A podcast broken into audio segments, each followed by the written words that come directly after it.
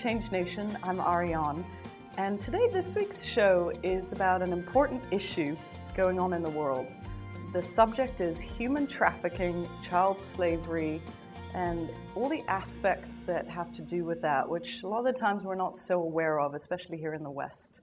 Um, my guest today is a very dear friend, someone who I believe is the ultimate change agent, someone who's taken on a big cause in the world and really wants to raise awareness for that, help people realize what the issue is, and how we, even as individuals, can really take a positive response to changing that issue. Um, my guest is Justin Dillon. He is the creator of a wonderful film called Call and Response. He's also a very talented musician, and he's combined that gift uh, with many other gifts to bring us um, this film and really get this movement um, started. So, Justin, what a pleasure to have you on the pleasure show. Pleasure to be here. Justin, I know quite a bit about your cause, your mission. Um, for the people who don't know what the facts are, what, what do we need to know? What is really the issue? What is going on? Well, the issue today that we're talking about is human trafficking, but the reality is it's just it's called slavery. Um, there are 27 million people that are enslaved, at least 27 million people enslaved today around the world, which is far more than 400 years of the transatlantic slave trade that we all know from our history books. So the reality that slavery is worse now than it was then became new to me several years ago. And to be honest, and I know when I share this with you, it's kind of like, can you, can you even believe this is happening? You know, we have this view that we've overcome something, and it's, it's far from being taken care of. And so I'm part of a movement that's not just trying to bring awareness to this fact, but to fight against it. And we're not just fighting a moral issue, we're fighting a very, very lucrative business.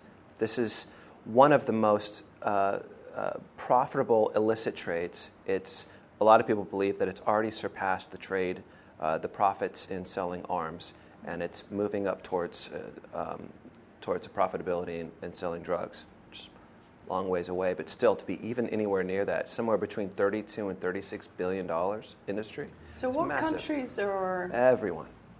United States is complicit. I mean, the reality that you know falls into several categories, but the two that are most focused on are, are forced labor and, and sex trafficking, and that includes most of sex trafficking, most sex slavery involves. It's 80% of it is uh, women and children. So, what have you seen happen in this country? I think a lot of the times we think it's happening in Thailand or Cambodia or yeah. know, somewhere else. What's happening in the United States? Well, if you look at the, the two sides of it, both forced labor and, um, and sex slavery, you would, we kind of have to have a different grid for it because some people would just call that immigration and prostitution, right? And th- th- those aren't the issues. Anyone who's being forced to work without pay, under threat of violence, uh, being, and being some economically exploited and are unable to walk away, that's slavery. So that, could, that can apply to both.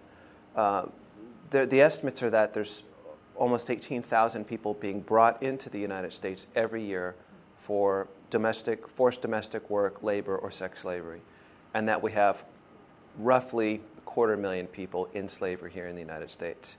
So we're talking about inside brothels, we're talking about working in hotels or domestics, we're talking about picking our tomatoes. And this is in New York and San Francisco Absolutely. and LA and everywhere everywhere. Justin, how did you first become interested in this as something to get behind? I mean, you are a talented musician. You could have had a very different mm. sort of life. Mm-hmm. How did you feel that as one person, one musician, mm-hmm. you could make a difference? I think the change or, or, the opportunities to change the world kind of find you. I don't think you find them. And you just have to pay attention, right? And so this issue came to me when I was on tour in Russia uh, and I would start meeting these girls that were telling me these stories of these opportunities for them to come to the West to work as domestics and whatnot. Their stories completely did not jive. And in fact, I'd, months before, I'd read a New York Times article about this new kind of sex trade, and I, uh, I couldn't believe something like that could exist. And then here I am, three months later, meeting women, girls, excuse me, uh, that were being offered the same offers I was reading about in this sex trade. And just to be honest with you, it just it angered me. It felt completely wrong, and it's looking at a problem, if we can minimize it and call it a problem, and go, why isn't there more big? Why isn't everybody talking about this? Why isn't every government, every business doing something about that? And I think that, you know, to go back to your question about change, I think change is kind of filling a, uh, filling a need or filling a gap somewhere that needs to be filled. And that to me is just like I saw this huge space and decided that I need to do everything I can, the small amount that I can to help fill it. Do you feel that governments is that where the solution is going to come from, or is it going to come from more of a groundswell, more of a sacred activism behind the issue? I've never been uh, more confident that it comes from a groundswell. Uh, I just I believe governments are great followers. Uh, I believe businesses are great followers. I believe media is a follower. All of it. Um, they will they you know put their finger up to the wind and see which way the wind is blowing. And uh, if the, the issue with this issue, the ability to change it, does not come from the focus of government or the focus of business or the focus of media, which is kind of where we'd like to defer all of our change to. It's like, well, let them take care of it. It's like, no, it requires focus and commitment from people like us everywhere going, uh, this has to stop, and it can. There's no reason it should exist. It's not legal anywhere like it was 150 years ago. So, Justin, you were one of the people invited to the Clinton Global Initiative, where this is one of the issues on the table. Right. Did you feel optimistic? Do you feel progress is being made? Well, I feel, um, fortunately, I was there with, you know, my heroes are the ones are, are the ones that have survived slavery, are the ones that are in the trenches um, working on it. And I think for the last five years, that's really been the only people in the issue. It hasn't been big government or big cultural figures, whatnot, or big business. To see those um, kind of power figures come together and to be quite honest, learn about it, I think it's great. You know, will they be the tipping point? I have no idea. But I felt even more emboldened that it, the only reason they're paying attention to it is because people are paying, yeah. paying people are working on it. So. So, Justin, tell us about the making of the film. Tell us about also where we can see it. Right. Um, I mean, I've seen it. I was at the premiere with you, and I would sure. do anything for people to see this. So. Well, the film was released into theaters last year, and the making of it is, is a lot like the, the, the sharing of it, the exhibition of it. It's, it's a very open source film. Um, it's a rockumentary, which I was just able to bring. When, when I decided I wanted to do something around the issue, I wanted to use music. I think music has far more power than just amusement. It was also my suspicion that music is a, uh, has a huge debt to pay. Popular music has a huge debt to pay to slavery because that is something we consume that actually has slavery in it. We wouldn't have the songs we have today if we didn't have slavery here in the United States and the songs that came out of it. So it's really a journey into understanding justice, understanding beauty, understanding humanity, and I take this journey with people like Cornel West and Ashley Judd and Julia Ormond and Madeleine Albright and Nicholas Kristof and Cornell, Cornel West, I don't know if I mentioned him. Um, Natasha Bedingfield. Natasha Bedingfield, Moby. There's all these people coming together to, um, in a very nonlinear way, be able to ex- not just expose the issue, but give people courage and the ability to fight it. Because the point of the film is not that, you know, let's subcontract our activism to the people that everyone know. How are we going to do it together? And that's, that's essentially how we distributed the film into theaters. And that's now how you can see the film uh, on universities all across the country is we're, instead of just releasing a DVD, we've kept it because we're still seeing hundreds and hundreds of people come to every screening. And that's where change is going to happen, is when people come together in community, not in a singular op- opportunity in front of a television, which is great for some, but to me, I, we're protecting the environment in which the film is shown so that people can be encouraged and actually do something about it. We're going to take a quick break. We'll be right back with this fascinating conversation with Justin Dillon.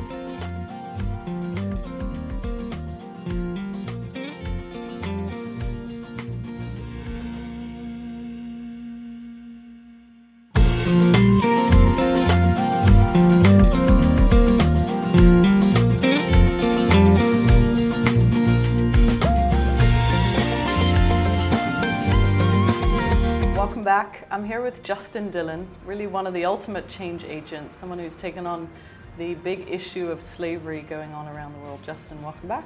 Thanks.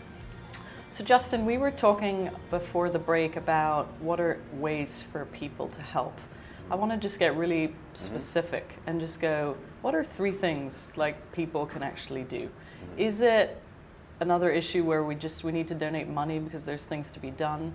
Are there more important things to do just locally on the ground? Mm-hmm. Do we get media involved? Mm-hmm. What, what do you want people to do? Well, as I said before, first thing, realize that it's not going to happen unless you engage. That's, the, that's absolutely critical. Businesses and governments will not engage in this unless you do. And I think that's where the leverage comes. Um, the reality that um, most of what we consume, whether it be clothing, whether it be the phones we, we speak on, or the computers we communicate through, or the, um, uh, the food we eat, the clothes we wear, uh, most supply chains are touched with forced labor. And I don't, I don't know anyone who would like to buy something that was made with child slaves. But the reality is, we don't have a method to be able to find out if that, w- if that is in fact the case. So we need to start pushing on uh, our businesses to start to audit their supply chains. And one of the sites that we built is called Chain Store Reaction, and it's a letter writing campaign to businesses. And it's a phenomenal platform. I encourage everyone, in fact, we talked about it at Clinton Global Initiative this week. I encourage everyone to use that. That's one way to use your. Say it again. It's chainstorereaction.com, and it's a way to use your your consumption as activism, as leverage, and it's working. Um, another way to get engaged is, is, is to give money. I know it's a little bit harder right now, but one of the things we've done on our website is we've gone out and vetted projects that we believe are just beautiful stories. Um, incredible projects that are small, that you know, a $25 gift makes a huge impact. You know, they scales out because these projects are $5,000. They're very simple, but they're great stories. and They accomplish things.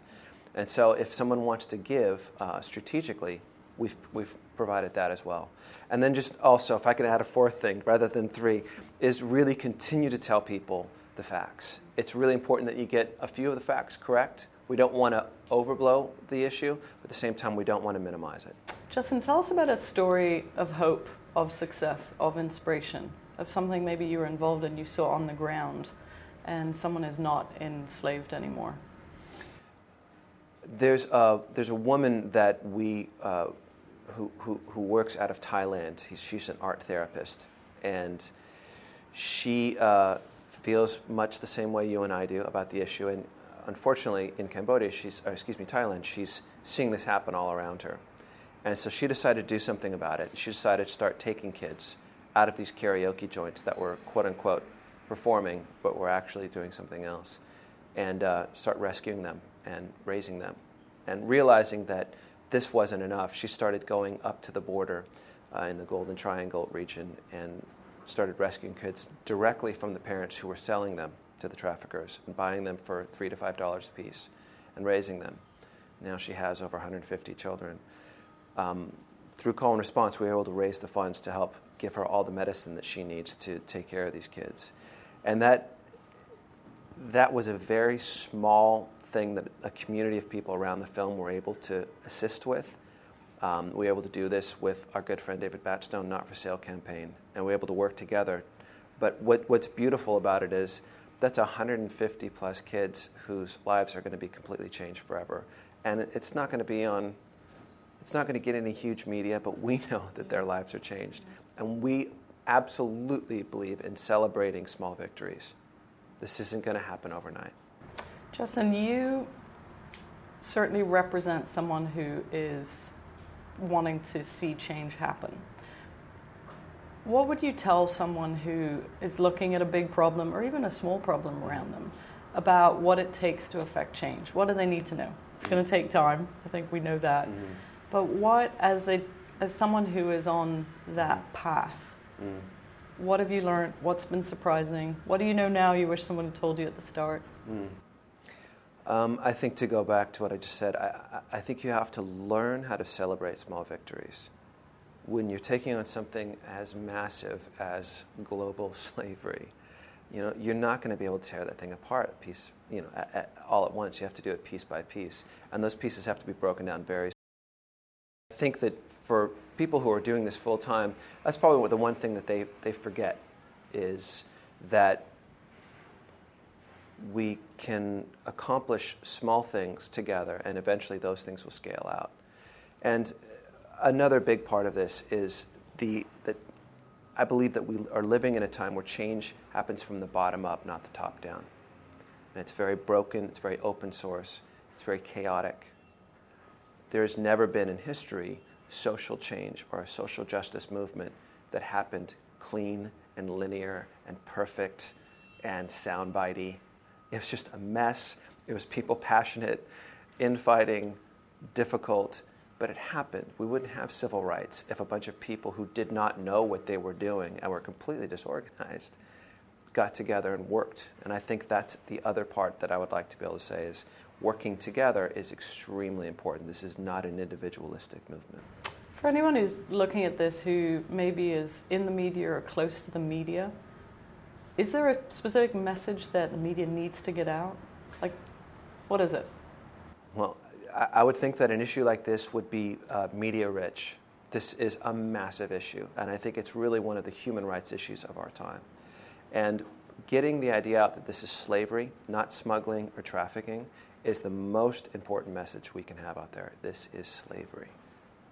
And I think I remember a conversation you and I had where you were telling me this happens in our favorite restaurants and it mm. happens in, you know, places where you'd be surprised, churches around the country mm. and mm-hmm. um, just for people to really realize it's not it's not something that you think doesn't affect us sort of right here, right now. I think the key question is what are we pretending not to know? When you know about it, you now have a responsibility to it. And I'm not going to say what that responsibility is, but when you realize, and now whoever's listening to this, now they do, that the clothes that we wear and the food that we eat are tainted with slavery and something must be done about it. So what are we pretending not to know? Justin, I know you're on a bit of a world tour as well with, uh, with the film. I know you're going to Australia. Mm-hmm. What's, uh, what's next? Do you know what's next? Do you know what's on the horizon? Are you, do you just keep doing what you can do day by day? Or is there like another sort of project, bigger thing that you're going to maybe create? Yeah, all, kind of all the above. Yes.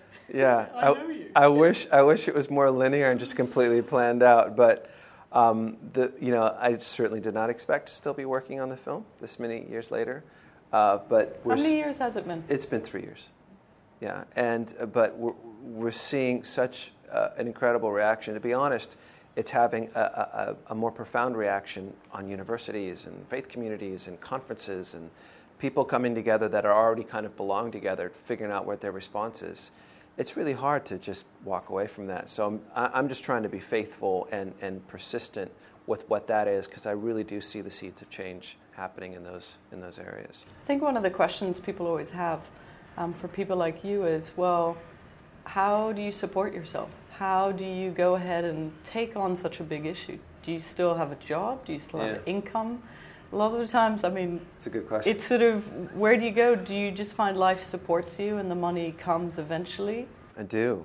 I, you know, it would be great to say, yeah, we've got this huge grant, or because we operate as a nonprofit, we set the film up uh, early on as a, as a nonprofit charitable entity so that everything goes into the movement. And um, I like what you said life supports us, and it, and it continues to do what it's you know it's supposed to do. And opportunities come, and, and usually there's the resources there to try to harvest that opportunity. Well, Justin, I know my world's a better place because you're in it. I know that truly who you are and what you are, I, I admire you. I respect you. I hope you know that the mission you've taken on is completely eliminated in our lifetime for mm. sure. I hope everyone sees your film. The film is Call and Response. Please go to his website, callandresponse.com you know, you're part of our change family as well. It's an honor, so for sure. Thank you. We are, you know, we're we're on the same team. That's for sure. For sure. It's good thank, to be on this team. Thanks so much, Justin. Thank you. For more information about the issue of slavery, of human trafficking, best place to go is Justin's website, callandresponse.com. There are dozens of ways that you personally can respond. Sometimes we're so affected by the issue, we're like, I don't quite know what to do. So Justin's made that very easy for us to really be able to take a stand. And for more interesting, incredible interviews with uh, agents of change, please visit us at changenation.com. Thanks for watching.